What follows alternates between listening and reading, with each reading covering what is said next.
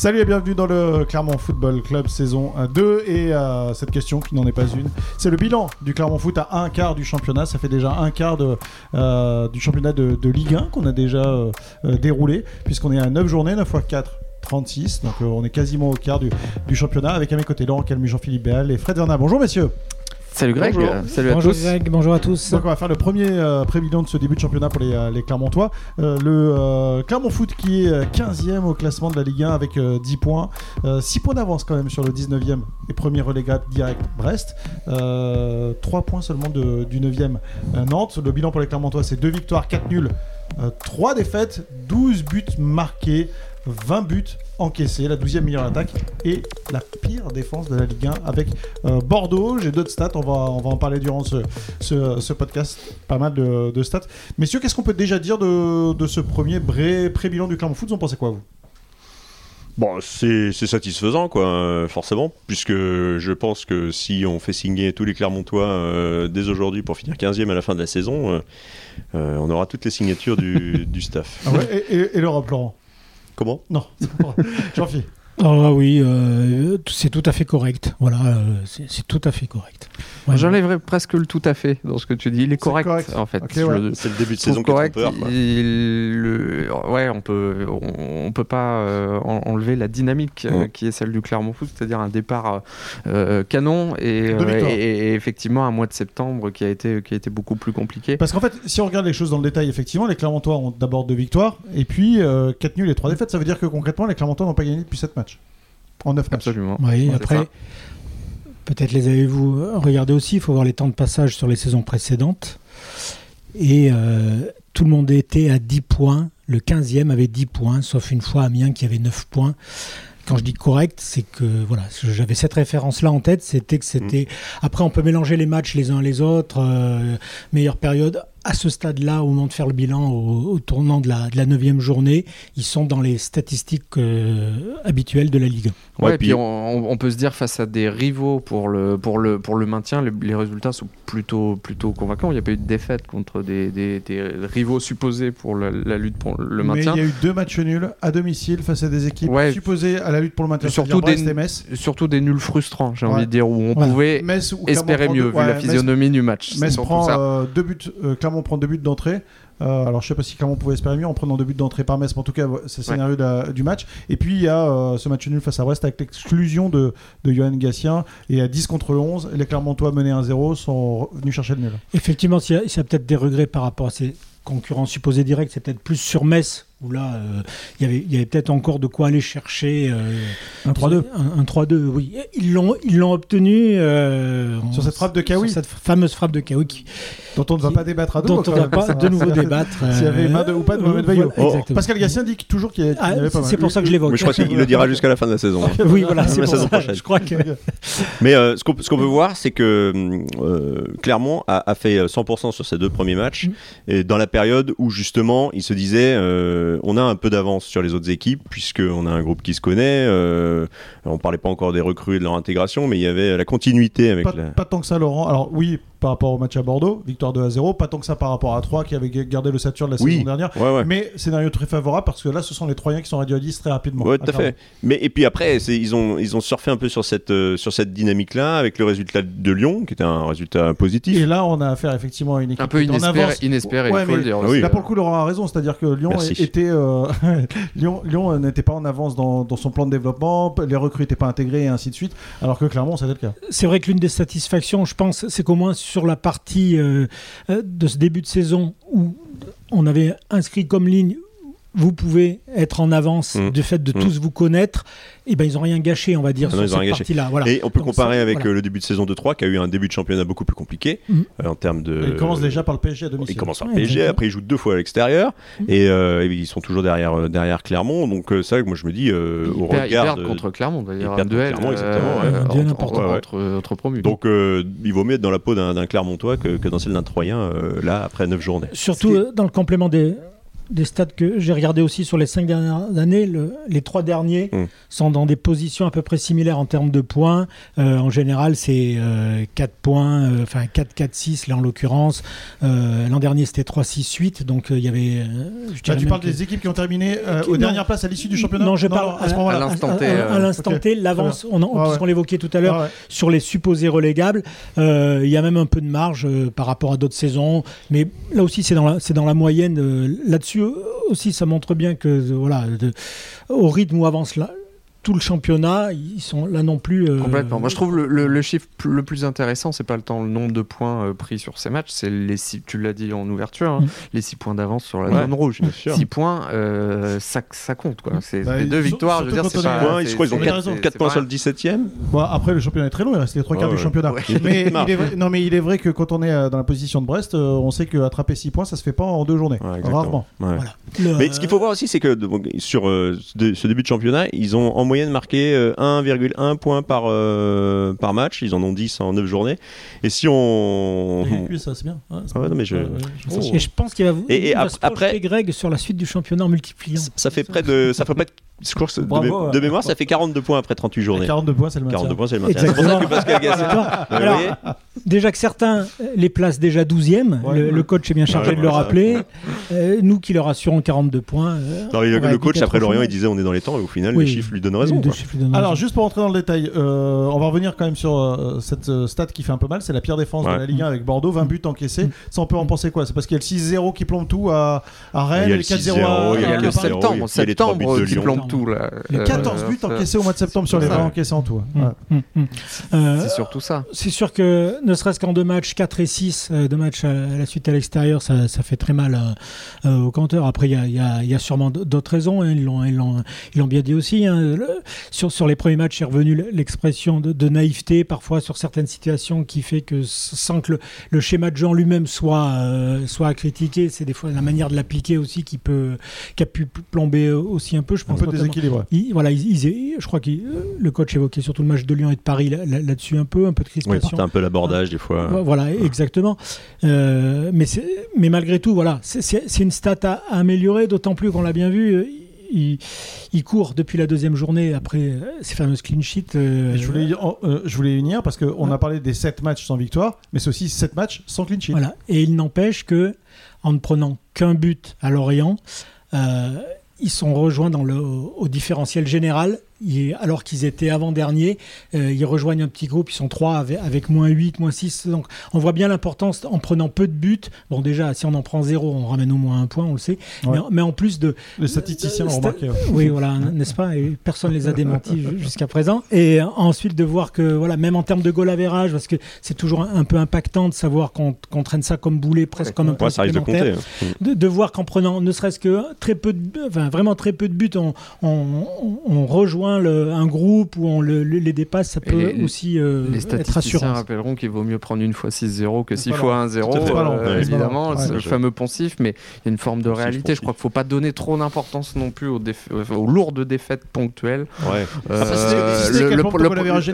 Ouais, c'est ça. C'est ce que dit Jean-Philippe, c'est que le goal average l'année dernière, je me souviens, on en parlait beaucoup parce qu'il y avait ce fameux goal average qui était très positif dans la en- lutte avec Toulouse. C'était en plus un point. Ça faisait un point en plus. Il vaut mieux avoir plus un point dans la lutte du maintien aussi. Et c'est ça. d'a- euh, l'histoire l'a montré, euh, en fin de saison, hein, l'avant-dernier match, c'est par le goal On savait que euh, on, savait que Clermont ne, ne- ouais. ne- ne Ouais, plus c'est- toujours difficile de comparer, mais c'est vrai que l'année dernière, on a tellement vanté la, la, la force défensive de, de cette équipe collective pour, pour euh, encaisser si peu de buts que là, il y a un tel contraste. Alors forcément, c'est plus le même championnat, mais le, euh, niveau, le niveau est pas le même, ouais, sûr. ça fait drôle quand même. Quoi, Mais effectivement, ça c'est un des points, on peut, on peut dire, c'est un des points négatifs de ce, de ce Et- début de Ouais, surtout qu'il n'y a championnat. pas eu beaucoup de c'est- changements une en défense. euh. C'est une animation défensive, on va Ouais. pas parler de défense, Ouais, parce qu'il n'y a pas que, il les 5 de la défense euh, concernés. Exactement. Et quand Pascal Gassien en, en parle, généralement, il parle pas de ces 5 de derrière. Non, Jamais. Quand il parle de déséquilibre, c'est plutôt des déséquilibres qui viennent de pertes de balles qui sont plus hautes. Quoi. Ouais, ouais, de- d'engagement de la Comme part des quand on attaquants. soulignait les- tous les matchs pris sans encaisser de but, il soulignait le travail général. Il a jamais mis, euh, mis en avant, euh, sauf sur peut-être ponctuellement une action particulière ou un défenseur ou, un- ou le gardien avait fait quelque chose. Après, sans se projeter trop loin non plus, je pense que le jour où ils renoueront avec le, le blanchissage, comme on dit, le, euh, Le clean sheet, donc. le clean sheet, donc Ouais. euh, je pense que euh, là aussi, peut-être que ça, ça- ça donnera encore un, un peu plus de, de- de confiance là pour le coup au groupe, mais ils en sont peut-être pas si loin que ça, puisque le, le ratio reste trop élevé justement chez l'adversaire Et en puis- termes d'occasions créées. Ouais. Et puis Bah là, tu parles un- des adversaires, euh, ils ont pris 4 contre Paris, ils en ont pris 6 contre Rennes qui, est- qui marche sur l'eau là depuis Alors, cette victoire, ils en ont pris en- 3 contre Monaco. C'est Je suis des- pas très fort en maths, mais euh, effectivement, ces deux matchs, 4 et 6, ça fait 10. Mhm. La moitié de tes buts, tu les as encaissés dans ces deux matchs. Ouais. Donc déjà, ça fait, ça fait, ça fait, Complètement. beau- ça Ouais, fait ouais, beaucoup, et puis bon, c'est En- des matchs un peu en trompe-l'œil, euh, le match de Rennes. euh, Exactement, et d'autant plus, euh, pour avoir discuté avec le préparateur physique Corentin Digard dans, dans la semaine, il- les clubs ont toutes les données sur toutes les euh, journées de championnat, etc. Ouais. Il s'est avéré que de tous les adversaires que Clermont a rencontrés jusque-là, aucun adversaire n'a eu une note aussi élevée que le Rennes de ce jour-là. mhm. Ouais. Et de la même manière, euh, Clermont était plus faible que ses moyennes, mais bon, Mm. mais surtout que si Clermont avait fait sa meilleure performance, ils, ils auraient été au- aussi, malgré tout, en dessous du Rennes de ce jour-là. Donc tous ces, on- Ils auraient perdu combien euh, voilà, c'est ça. euh, Non, mais tout ça, ça c'est qu'une sensation comme ça. Mais tout ça pour dire que ce match-là est vraiment très particulier, Ouais, au-delà de, des joueurs qui étaient sur le terrain. Ne serait-ce que le score déjà. hein. le score. Mais euh, justement, pour l'expliquer, euh, il y a autant que de la part des, des joueurs qui étaient sur le terrain, euh, ce qui a fait que, mais aussi sans doute un moment de creux physique pendant que l'adversaire, lui, était sur un pic. Mais pour en revenir à ta question initiale, Greg, euh, on peut Qui dire que. euh, ben, je me souviens. question, on parlait de bilan. Non, les, les- le, sur le, le- le bilan du, du, du Clermont Foot, euh, Ouais. bon, c'est pas une surprise que le niveau est beaucoup plus Eh élevé en En Ligue 1 Ligue un, qu'en- Ligue qu'en deux. qu'en Ligue Ouais. 2. Donc euh, voilà, il y, a des- il y a des matchs, euh, il y a- il y, a des matchs difficiles, mais il y a, il y, a, euh, il y a des choses qui ont moins fonctionné. On disait l'animation défensive, la satisfaction, c'est quand même, on a toujours vu du jeu. Euh, Alors justement, et là je vais, euh, en- je vais abonder dans ton sens et, et je vais vous donner une stat. En termes de possession, le Clermont Foot est cinquième de la Ouais. Ligue 1. Pascal Gassin est arrivé en Ligue 1, moi je veux voir mon équipe, je veux voir comment elle réagit et puis je veux continuer à produire du jeu. Avec 53% Ouais. Et de possession de la quasiment 54. C'est qui les 4 devant? C'est Paris, c'est Monaco, c'est Lyon et c'est Marseille. Paris, Monaco, Lyon, Marseille, c'est Bon. quatre bonnes équipes, Voilà. on va dire. Pas mal. On peut pas dire que le top 5 soit, ça- soit, soit non plus des équipes qui refusent le jeu pour le, le- le reste du top 4. le Non, non, reste c'est des sûr. équipes. Ouais, ouais, Donc c'est pas de la possession stérile Mais non on plus. on- Mais ça, pour le coup, c'est quelque chose d'archi satisfaisant. C'est pas, vu- pas correct, c'est très satisfaisant. on, on- ça s'est peut-être pas traduit euh, parfaitement en nombre de points, mais on a, on a vu des sacrés matchs quand même. Ah ouais. On s'est régalé Ouais. depuis le début de saison et, et- et, euh, ça a participé à changer l'image de, de ce club ou à donner une image peut-être Euh, tour- au plan tour de table. national sur ce Tour club. de table, euh, votre match préféré, celui que vous avez, euh, vous avez pris le plus d'émotions, vous avez vu le plus de choses qui vous ont fait plaisir Bah, moi, c'est- pour moi, c'est Lyon. hein. Ouais, bah, sur, sur l'émotion, c'est- c'est- pour moi, c'est pas le match que clairement pas celui-là que, que Non, oui, clairement alors, maîtrise pas le mieux. Les- parce que Mais on enlève les 60 l'émotion, oui, parce qu'ils reviennent du diable Vauvert. Oui. euh, il y a le... Oui, assez d'accord avec ça. Moi, de mon côté, c'est l'émotion à Lyon et la première mi-temps dans le jeu, dans tout ce qui est fait sur Monaco, Bah contre oui. Ok, ouais, très bien. C'est vrai. Ah, ah ouais, Je suis assez d'accord. Ça me Euh, va bien. Juste pour revenir sur le, le bilan, euh, je voulais qu'on fasse un comparatif, juste pour se rendre compte que ça n'a pas beaucoup de sens. Voilà. Euh, domicile extérieur, Clermont 14e à, équipe à domicile avec 4 matchs joués, 5 points pris. Et 10e équipe à l'extérieur avec 5 points pris en 5 matchs euh, joués. Bon, il n'y a, pas grand-chose à dire. Si ce n'est que, quand même, dans le jeu, Clermont maîtrise bien mieux ses matchs à domicile que ses matchs à l'extérieur. Ouais, mais là encore, euh, sans doute, euh, sans surprise non plus, euh, avec l'apport du public qui aide. Faut qu'on en parle de ça d'ailleurs. Euh, Voilà, je pense que. Et puis encore une fois, sur les matchs à l'extérieur qui, qui- qu'ils ont eu, euh, il y a eu des matchs compliqués, donc tout ça. euh, ouais, ça c'est c'est la Ligue 1 aussi. hein, ils sont en découverte. hein. Ça avait été évoqué un peu de crispation aussi hein, contre Paris, par exemple, des choses comme ça. Euh, à domicile, ils savent que avec un stade quasiment plein, euh, au plein, Ouais. ils, ils vont pouvoir se lâcher et euh, il y aura du monde derrière. En plus, comme le monde a- a- en question a bien répondu et tout au long Mais du match à chaque fois, même quand ils étaient dans la difficulté. C'est ça, Je ça, euh, voilà. on, on parlait de jeu, je fais une énorme parenthèse, euh, parenthèse euh, enchantée, on, peut- on- on pourrait dire, mais euh, euh, la grande satisfaction ce début de saison, c'est quand même l'engouement qu'il y a autour du Clermont Foot. On, on le, on le subodorait, on l'imaginait. Mm. Ça avait commencé à prendre en fin de saison dernière, mais euh, je pense que, On était- on y compris obligé- les dirigeants, ça, ça dépasse un peu les espérances de ouais, tout le on n'était pas obligé Euh, d'imaginer que en termes d'abonnement ce serait aussi haut, parce que c'est Mhm. quasiment euh, 8000 de mémoire, et euh, on n'était pas obligé d'imaginer que tous les matchs seraient pleins. Et, complet quasiment. Et ils sont pleins et euh, il faut reconnaître aussi, et parce que ça n'a pas toujours été le cas, mais il y a quand même une sacrée ambiance à mon pied depuis la saison.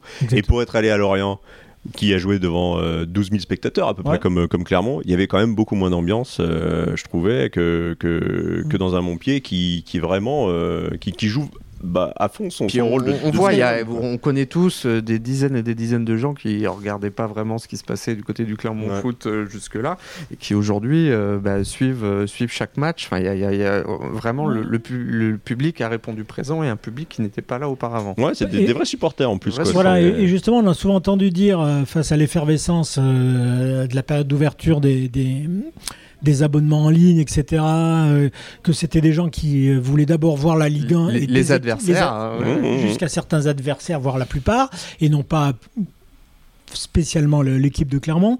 Or, il s'avère, vu l'ambiance qu'il y a, vu le soutien, etc., que c'est vraiment Clermont et, puis quand vraiment des supporters. Pardon, mais sur les adversaires, mais quand tu fais euh, complet contre 3, complet contre Metz, complet contre Brest, ça va au-delà des adversaires. Quoi. Exactement. Le, le, calendrier valide encore plus le fait que ce soit des supporters euh, qui soient précipités, puisqu'à chaque match, le, ou quasiment le record est battu. il, faudra mesurer ça aussi sur la longueur, évidemment, on, va voir en fonction des résultats, mais, c'est le point le plus positif de ce début de saison du côté du Clermont. Ça sera peut-être complet contre Lille et Marseille. Aussi. aussi, euh, pas contre Marseille. Non, pas, pas contre Lille, non d'ailleurs. Le les parquages visiteurs, par contre, sont fermés. Le parquage visiteur est fermé. Il me semble qu'on peut avoir une dérogation pour l'ouvrir à son propre ah, public je vous le dis, ce qui, pourrait, qui fait qu'il pourrait être encore plus complet que complet. Encore plus complet C'est possible ça d'être plus complet que complet C'est-à-dire qu'on ça, ça, lave, ça, lave, plus blanc que ah blanc. Exactement. exactement. la lessive. exactement. Euh, juste pour. On a parlé des stats euh, collectives là, du, du, Clermont Foot. Je voulais qu'on s'attarde un tout petit peu sur des stats individuelles. On va revenir d'ailleurs sur une stat que vous m'avez demandé la semaine dernière. Je n'étais pas capable de vous la donner. Je l'ai trouvée. Je l'ai trouvée. C'est la stat de réussite de Mohamed Bayo, euh, tir et tir cadré. Vous savez, on en a parlé la semaine dernière. On vous a titillé. Mohamed Bayo, ouais, ouais, parce que Mohamed Bayo est le joueur qui, cadre, qui a le plus cadré de tout le championnat de Ligue 1 avec 13 tirs cadrés. Vous m'avez dit, ouais, ok, mais en termes de réussite, qu'est-ce que ça donne? On en parle tout à l'heure. J'ai bien teasé. Euh, les buteurs. Je suis impatient. Euh, Gaëtan Laborde est premier, Jonathan David deuxième. Pardon, ils sont premiers ex avec 6 buts marqués. Mohamed Bayou, lui, est troisième ex avec euh, plein d'autres joueurs, Ben Yedder, Payet notamment, avec 5, buts. c'est un, très très bon but. pardon, j'allais oublier El Bassan Rachani qui lui est huitième avec 4 buts inscrits à égalité avec du beau monde aussi. Écoutez bien, il est à égalité avec Kylian Mbappé, Andy Delors, Lucas Paqueta, Moussa Dembélé et Wabi Kazri. Ouais, bof. bof. Donc, non, mais euh, les, les, deux joueurs que tu as cités, les deux Clermontois, enfin, on, peut parler de Bayo peut-être pour commencer. J'ai fait un début de saison qui est assez fantastique, compte tenu en plus de l'extra sportif. Et mm. de, il l'a bien expliqué hein, ces, ces, derniers jours en disant qu'évidemment ça l'avait impacté. Euh, enfin, c'est extraordinaire. Il a des stats pour un, un, mec qui découvre la Ligue 1. Il a euh, combien de passes? Deux ou trois passes en plus, je crois peu plus. deux passes aussi, non, deux passes, minimum, c'est sûr. minimum, ouais. Minimum. Minimum. non, c'est un, un, début de saison rêvé. Euh, Alors, 8 matchs pour lui, c'est. Euh, franchement, ouais, je pense qu'il il aurait signé euh, dès demain pour, euh, pour de telles statistiques, certainement. Ouais, puis on pouvait pas se dire, bon, ok, il a, il a, fini meilleur buteur de la Ligue 2 l'année dernière. le, le, le, cap, il est pas toujours facile à, franchir hein, quand on vient de Ligue 2. Quand on est des performants en Ligue 2, des fois, c'est difficile de, de, confirmer en Ligue 1. Son début de saison, pour le moment, lui évite ce genre de questions. Et, et si Bayo aurait signé dès demain pour de telles statistiques, je pense que Rachani aurait signé des, oh, des, 10 mains ou des, je sais pas combien de mains. Pour avoir 4 buts comme ça, c'est rapidement. Bah, D'autant plus qu'il a commencé le championnat remplaçant. Complètement. Donc il était en doublure de Jim Alevina et il est arrivé, il a réussi notamment à marquer euh, son doublé à Lyon en étant remplaçant. Enfin, Lui il découvre un nouveau championnat, il découvre un nouveau pays, il découvre, euh, il découvre tout ici. Hein, et, et, marquer comme ça 4 buts, être aussi performant, et puis comme vous le disiez, quoi, en rentrant en jeu euh, comme ça. Enfin, un match, un match à Lyon, pour lui, c'est incroyable. Complètement. Et autre statistique intéressante concernant Mohamed Bayo, on dit qu'il rate, oui, notamment des grosses occasions. Dans le chapitre précis des grosses occasions manquées, il est à la sixième place et euh, avec de, six, championnat. de championnat avec six occasions ratées, considérées comme grosses occasions. Euh, cinq occasions ratées. Ça veut dire que quand tu es premier, c'est moins bien. Euh, voilà. Et il s'agit de, de, deux Lillois, Ilmaz et David avec huit occasions ratées. Donc bon, il peut prendre des exemples qui, qui hmm. servent quand même un petit peu aussi, comme quoi il n'y a pas à se prendre la tête non plus trop avec. Sauf que, et c'est là où je vais venir sur mon gros gros teaser, énorme teasing, du nombre de ratios tir cadré, tir euh, tir, tir effectué et tir cadré. Donc je, je vous rappelle que je vous avais dit que Mohamed Bayo était premier, c'est lui qui a cadré le plus de tirs, avec 13 tirs cadrés depuis le début du championnat. Le deuxième, c'est Kylian Mbappé avec 12 tirs cadrés. ok Mais combien de tirs pour chaque attaquant de, de ce type-là Euh, J'ai pris à peu près la, la- la dizaine d'attaquants qui est en tête, parce qu'après, ensuite, avec beaucoup moins de tirs, c'est euh, le ratio est un peu moins parlant. Euh, donc, le Mohamed Bayou, il est deuxième au nombre de ratios euh, tirs effectués et efficacité, tir cadré. Il est deuxième avec 54% en fait de tirs effectués, de tirs cadrés. 54% de tirs Il cadrés. a frappé 20 fois au but? Il a frappé 24 fois au but, 24 fois, ah ouais. 13 tirs cadrés. Ah ouais. Il à 54%. euh, et c'est marrant que tu parles des occasions ratées parce qu'en fait, celui qui a le plus d'efficacité, c'est Jonathan David, euh, qui est Lillois, qui a raté des grosses occasions, mais qui lui qui a tiré 9 fois, Hmm. et qui, pardon, qui a tiré 16 fois et qui en a cadré 9. Il en a cadré 9. Donc c'est euh, c'est assez parlant quand même. Il est, devant, il est largement écouté devant, euh, devant Kylian Mbappé, Mohamed Bayou, puisque euh, Mbappé a tiré 35 fois au but, il a cadré 12 fois seulement. Et euh, je donne d'autres exemples. Bah, je- Seko Fofana c'est 11 sur 26, Guiri c'est 11 sur 22, Paqueta c'est 10 sur 24, Awar 10 sur 23, Yilmaz 10 sur 24. C'est, je, je veux pas casser ton truc, Greg, Oui. hein, mais euh, non, mais les. Non, mais je- c'est je- intéressant. Je, je suis tou- je suis toujours un peu gêné vis-à-vis des stats parce que, euh, comme disait Coluche, c'est comme les maillots de bain, euh, ça, ça donne une idée, mais ça cache l'essentiel. Ah, Euh, intéressant. tu vois, voilà. Ouais, Oui, je, ah oui, mais Denis Bourguet, Denis Bourguet a non. 10 sur 30. Il va dire au peuple vert que ça cache l'essentiel. Non, mais au- au-delà des stats, Bayo, c'est Vous surtout. puisez chez Coluche. c'est- C'est l'im- c'est l'impression générale, c'est que c'est un, un- un mec qui a le niveau Ligue 1, il l'a montré euh, clairement. Au-delà des stats, on le voit, on le voit dans le jeu. Euh, il, il a pas raté effectivement tant d'occasions que, que ça. Et Mm. c'est un mec qui, qui, qui pèse, qui fait jouer, qui fait toujours jouer derrière lui. Enfin, c'est compte tenu en plus encore une fois du, du- du contexte, il a prouvé qu'il avait euh, largement le, Ouais, être- niveau de la Ligue 1. Je, je le dis en toute euh, transparence, on en avait parlé en fin de saison dernière. J'avais un petit doute. Ah bah je, oui, bien je sûr. savais pas si, Ouais. euh, si le, gap était pas un, Bah, peu, c'est un un gars peu- un qui peu a- trop élevé pour lui. Bah, clairement, euh, Un gars qui arrive pas le cas. Performé en national. Bon, il a performé en Ligue 2. Et il faut, il faut qu'il reperforme en Ligue 1. Toujours C'est- à Clermont, mais en Ligue 1. C'est pas facile, quoi. Donc, euh, oui, c'est, comme tu dis, on le voit dans le jeu, on le voit devant le but. euh, il, il a des situations, il arrive à se procurer des occasions. euh. Alors, on va, on va regretter certaines frappes euh, euh, trop écrasées, mal appuyées. euh, Bah, si Mal on peut avoir un, un regret euh, sur Mohamed Bayo dans ce début de championnat, c'est vraisemblablement la fin de la première mi-temps face à Monaco où il a euh, Mm. deux, deux Bah ou ouais. trois situations franches. ouais, il y euh, a ça. concrétisent pas. Il y en a une à Lorient ça, aussi. Ouais, mais mis à part ça, euh, voilà quoi. Il y en a toujours une dans le match, une ou deux, qui, qui, qui nous font regretter que, ben voilà, il met souvent la, enfin, pas loin, il met souvent la première. À Et Lorient, d'ailleurs- par contre, derrière, euh, Lorient, pardon, Pascal Gassien doit plus penser à, à sa situation ratée en Aussi, défense bien plutôt sûr. qu'en attaque. Ah, ouais.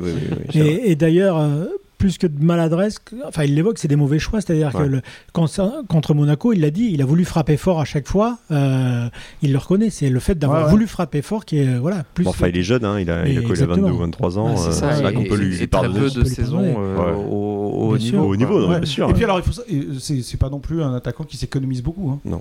Voilà, non, c'est ça, c'est Ouais. c'est sa générosité. On le voit, on le voit euh, quasiment faire office de, de premier défenseur. Ouais. hein, euh, Bah, c'est quelqu'un très endurant, ce qu'il nous disait à l'époque. hein, et il, voilà, il ménage pas ses, il ménage pas sa peine, quoi, forcément. Et il aime ça, il aime courir, il aime, il aime se dépenser. donc forcément, ça, ça, ça gâche un peu peut-être sa lucidité devant le but. euh. Individuellement, c'est quand même la grande satisfaction de cette équipe clermontoise sur le, sur le début de saison. Il y en a, il y en a d'autres aussi. Ah. Mais, euh, avec Johan Gastien. Et là, je, on revient sur le podcast précédent. Johan Gatien est le joueur donc toujours de, de Ligue 1 qui a touché le plus de ballons Ouais. dans le championnat. Ouais, c'est ça qui est fou. Ligue 1. Bon, évidemment, Ligue 2, c'était toujours. ouais, il, y avait, il y avait Quentin Bernard à Auxerre, euh, son copain là. Mais euh, on se ah, disait. c'était bon, pas, c'était pas gagné en Ligue 1. euh, non, que ça en Ligue 1, cas, on se c'est disait, euh, il va, il va, enfin, il n'est pas non plus euh, armé comme ça, a Sur priori. le nombre pour, euh, total, et au final, il est toujours Ouais. à la même place. ce qui est bien avec un match et demi euh, de moins que. En moins, ouais, bien que- sûr. En moins Ouais, que-. Mais que- bon, il y, a- il y a des explications aussi. On sait qu'il Le jeu passe par lui. Le, Voilà. le jeu passe par lui et il joue très bas sur le terrain. Est-ce que, Sans que doute aussi le milieu l'absence de- défensif qui joue le plus bas. Pardon, est-ce que euh, l'absence de Johan Magnan aussi, qui euh, prenait sa part un peu Ouais, plus ouais, dans, dans le jeu vertical Ouais, ouais. que peut le faire Salis Abdul Samed, Bien sûr. Ouais. fait qu'il n'a pas touché encore un peu plus de ballons, euh, Johan Gatien. Parce qu'on imagine qu'Abdul Samed, on a voulu un peu le, le préserver, le protéger et, lui donner un peu moins de, choses à prendre à son compte. Quoi. Voilà, notamment dans la projection vers l'avant. Mais en revanche, tout ce qui est des- tâches défensives pures à ce poste-là, euh, il fait beaucoup penser au- dans les trajectoires de course, dans les interventions, à celles que, que faisait Yomania. hein. Donc et d'ailleurs, sur ce quart de il- championnat, Salim, Salis Abdul Samed, c'est une des très grandes satisfactions parce Mhm. qu'on avait Oui. une interrogation de savoir ce qu'il Ah pourrait ouais. donner et il, a, Ah il bah. s'est imposé quand même. Euh, J'avais oublié, j'avais Ah ouais. oublié. Oui, Ah. Comme s'il était titulaire indiscutable la saison dernière, alors qu'en fait, Pas du tout. c'est vrai Bah, qu'on oublie ouais. que. Non, mais c'est Il a vrai, tu quasiment fais pas bien joué de avec le, le préciser. Quand euh, il commence à jouer, c'est c'est en Ligue 1 c'est- et est, il est Au niveau quoi. Ça peut être que la surprise, puisque ses premières 90 minutes euh, au sein de cette équipe, il les a fait lors du dernier match de préparation contre Nantes. Et depuis, Exactement. Et tu te rappelles, on, on y était. à on y Nantes. était à Nantes. Et, ouais. enfin, à Avoine, exactement. Avoine, Et il avait fait un super match. On avait Exactement. été étonné par. Et on s'était posé la question de se dire est-ce que Pascal Gatien va pas le mettre titulaire dès la semaine prochaine à Bordeaux Et, et quand on avait parlé avec lui, il avait été presque le premier surpris parce qu'il dit qu'à la mi-temps, il avait regardé Pascal Gastien, l'air de lui dire euh, Bon, alors Je vais moi, sortir. je vais sortir. Ouais, comme, je, euh, je garde 5 minutes. et, et ben non, c'était 90, et puis ça a été 90 encore derrière, et 90, etc. C'est quand même fou avec ce joueur, c'est que À la fin de la saison dernière, on savait même pas s'il allait rester au Clermont Foot parce qu'il était en fin de prêt. On n'avait pas une nouvelle de- de- d'une prolongation ou d'un Ouais. contrat ou Rappelez-vous, il était entré euh, face au Havre pour remplacer Ali Doucedou qui avait pris un carton Mm. rouge euh, et il n'avait pas fait une super entrée. Il jouait latéral droit, ce qui n'était pas franchement son poste Ouais. non plus, mais il n'avait pas fait une super entrée. On pouvait légitimement se demander ce qu'il adviendrait de lui. Et puis là, on- il s'est imposé en Ligue entre- 1. Ouais, en- en ouais, mi-temps. ouais. Sans, sans complexe, quoi. Parce que pendant deux ans, on l'a pas vu, hein, très clairement. Il a joué un match de Coupe de la Ligue, euh, et puis il Oui, a joué euh, quelques Ouais. bouts de match. Il a été blessé aussi, bien sûr. c'est c'est Mais ça, euh, surtout. pour, lui, il avait un prêt de deux ans, donc il avait de quoi se projeter et tout. Il il l'a pas vraiment utilisé. Et puis au final, il a attendu d'être en Ligue 1 pour. euh, bah, avec montrer. Rachani, ce sont les deux révélations euh, de ce début de saison. C'est vrai. Révélation de quelqu'un qui était déjà au club, effectivement. C'est la révélation de quelqu'un qui était déjà au club. Ouais. Les autres, on avait, on avait quand même des idées. Euh, à- après, euh, basket secret, bien sûr. un- un- individuellement, je trouve qu'un Hakim Zedatka aussi a confirmé. Ouais. Hakim euh, Zedatka, je voulais vous en parler. Euh, Duel au sol euh, en Ligue 1. euh, le joueur qui gagne le plus de duels au sol, c'est Jimmy Cabot euh, à Angers avec 70 duels. euh, Non, mais c'est un, un chien, Hakim c'est un chien sur le le terrain, deuxième. Jimmy Cabot. Ouais. Super, Fred, merci. Merci. Mais dites-moi, Hakim sans faire référence à Coluche, hein, cette fois-ci de lui-même, il Ouais, euh, bah c'est- oui, là, ça- euh, comme disait Coluche, Jimmy Cabot, non, ça va pas marcher. Non, ça n'a pas Euh, marché. Une troisième fois, ça passe pas. 61 euh, duels Ouais. gagnés au sol, c'est le deuxième joueur dans, dans ce rôle-là. Hakim Zedatka, il s'est imposé en patron. On se rappelle notamment de son début de match très compliqué à Paris. Ouais. Il prend un carton jaune Ouais. et il est revenu euh, dans un Ouais. match vraiment pas évident pour, pour l'équipe. Et- et- Il est revenu et, et il a bien joué finalement. Et, et j'ai le souvenir de deux trois retours défensifs où, comme on dit selon l'expression à la mode, il dépasse sa fonction, c'est-à-dire qu'il revient plein centre du jeu. Lyon, Euh, notamment. le Lyon Mhm. Notamment sur des interventions. oui, c'était à Lyon, effectivement. Paris fait une Et intervention de Paris- ce type aussi. Exactement, oui. Donc euh, voilà, euh, c'est non non, Ouais, il s'affirme, c'est- il il s'a- s'affirme réellement. hein, Il s'affirme comme, comme l'un des, des leaders, quoi, aussi. euh, on le voit, il parle beaucoup, il, il intervient Ouais, le- énormément auprès de ses, de ses défenseurs. J'ai- le souvenir de, de l'avoir vu, euh, c'est vous qui étiez à Lyon, euh, Laurent, Mm. mais euh, à, à Lorient, mais d'être intervenu justement sur, sur, sur ce mode-là, de, de, de- d'haranguer un peu ses troupes. euh, Il y, a une- il y avait un gros plan où, euh, où il frappait de- du poing dans une main Mm. pour dire faut y aller les gars, faut. Il donne l'impression de savoir d'une part d'où il vient et d'autre part où il veut aller. Oui. Et en tout cas, par quoi ça ouais. passe en termes d'engagement, de Ouais. rigueur, de, de don de soi, euh, etc. Très grande satisfaction, effectivement. Donc, euh, c'est- à vous écouter, le, le bilan est, est quand même plus que correct. Il est positif. Oui, Après, il y a- des joueurs. oui, il y a- euh, il y, a des choses aussi ouais, il y a- négatives. hein, Il y a des joueurs qui nous ont un petit peu hein. déçus quand même. Moi, je pense que le manque, euh, alors, je- le manque de rotation est un gros problème.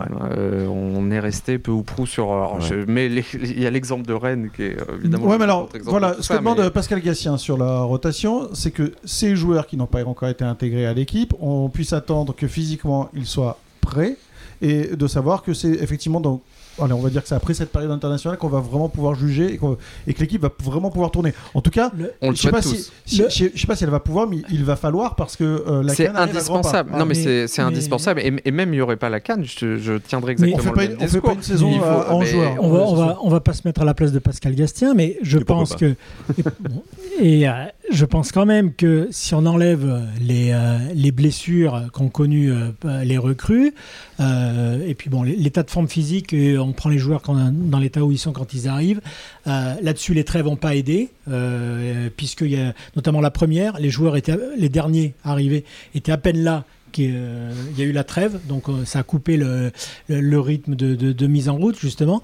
Et, et je pense que si Kawi n'était pas blessé, euh, etc., il y aurait eu d- déjà de, un travail plus approfondi qui aurait été fait et on les aurait sans doute vus euh, à petite dose sans doute, mais au moins avoir un peu plus de temps de jeu que ça. Pour On voit, on voit à Lorient, il manquait, euh, il manquait Kawi, il manquait euh, Levina et il manquait Amel pour d'autres raisons.